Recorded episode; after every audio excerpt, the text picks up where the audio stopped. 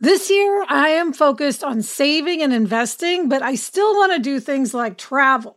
NerdWallet lets you compare top travel credit cards side by side to maximize your spending, some even offering 10 times points on your spending, which means you could end up with a free flight or maybe a better hotel room. So, what could future you do with smarter financial decisions? Compare and find smarter credit cards, savings accounts, and more today at nerdwallet.com. Nerdwallet, finance smarter. Reminder credit is subject to lender approval and terms apply.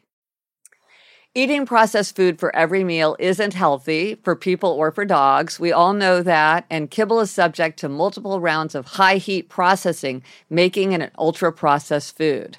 The farmer's dog is real, fresh, healthy food with whole meat and veggies gently cooked in human grade kitchens to preserve their nutritional value. My dog Barnaby loves the farmer's dogs. When he sees me pulling one of those packets out, he comes running. It's personalized, vet developed, and it has recipes for as little as $2 a day. Meals arrive in pre portion, ready to serve packs, and they're conveniently delivered on whatever schedule works for me. Get 50% off your first box of fresh, healthy food at thefarmersdog.com slash happier. That's 50% off your first box at thefarmersdog.com slash happier.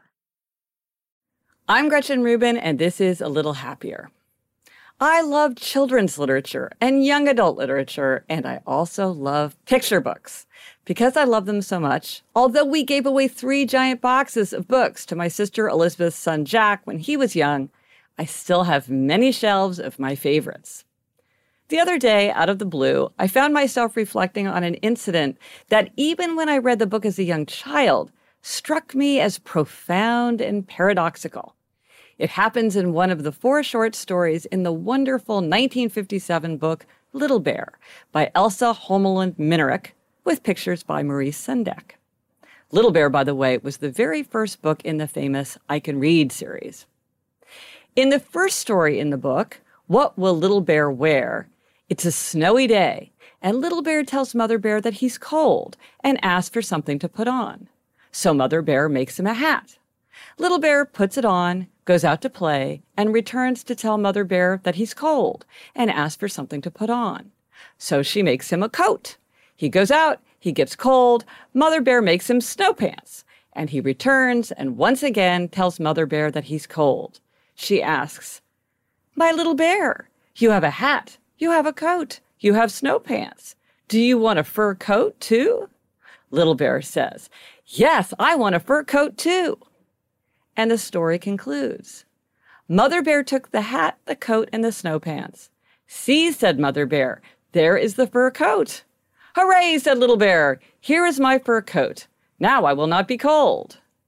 Even as a child, Mother Bear's response of taking back the hat and the coat and the snow pants away from Little Bear puzzled me. Yet it also seemed extremely satisfying. What is the meaning of this story? Does it mean that we get so distracted by asking for things that we forget to notice what we already have?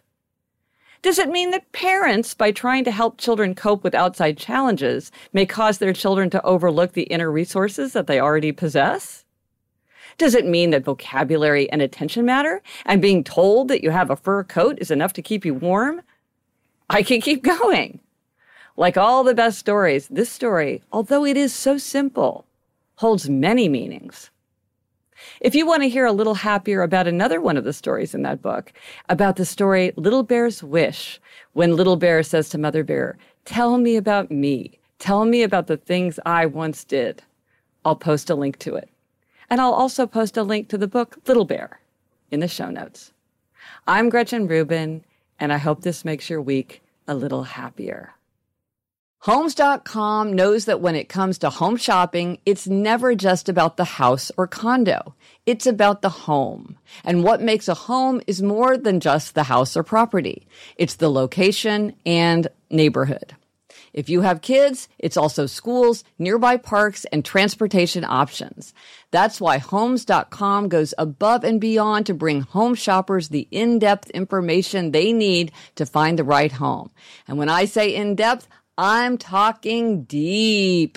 Each listing features comprehensive information about the neighborhood, complete with a video guide. They also have details about local schools with test scores, state rankings, and student to teacher ratio. They even have an agent directory with the sales history of each agent. So when it comes to finding a home, not just a house, this is everything you need to know all in one place. Homes.com. We've done your homework.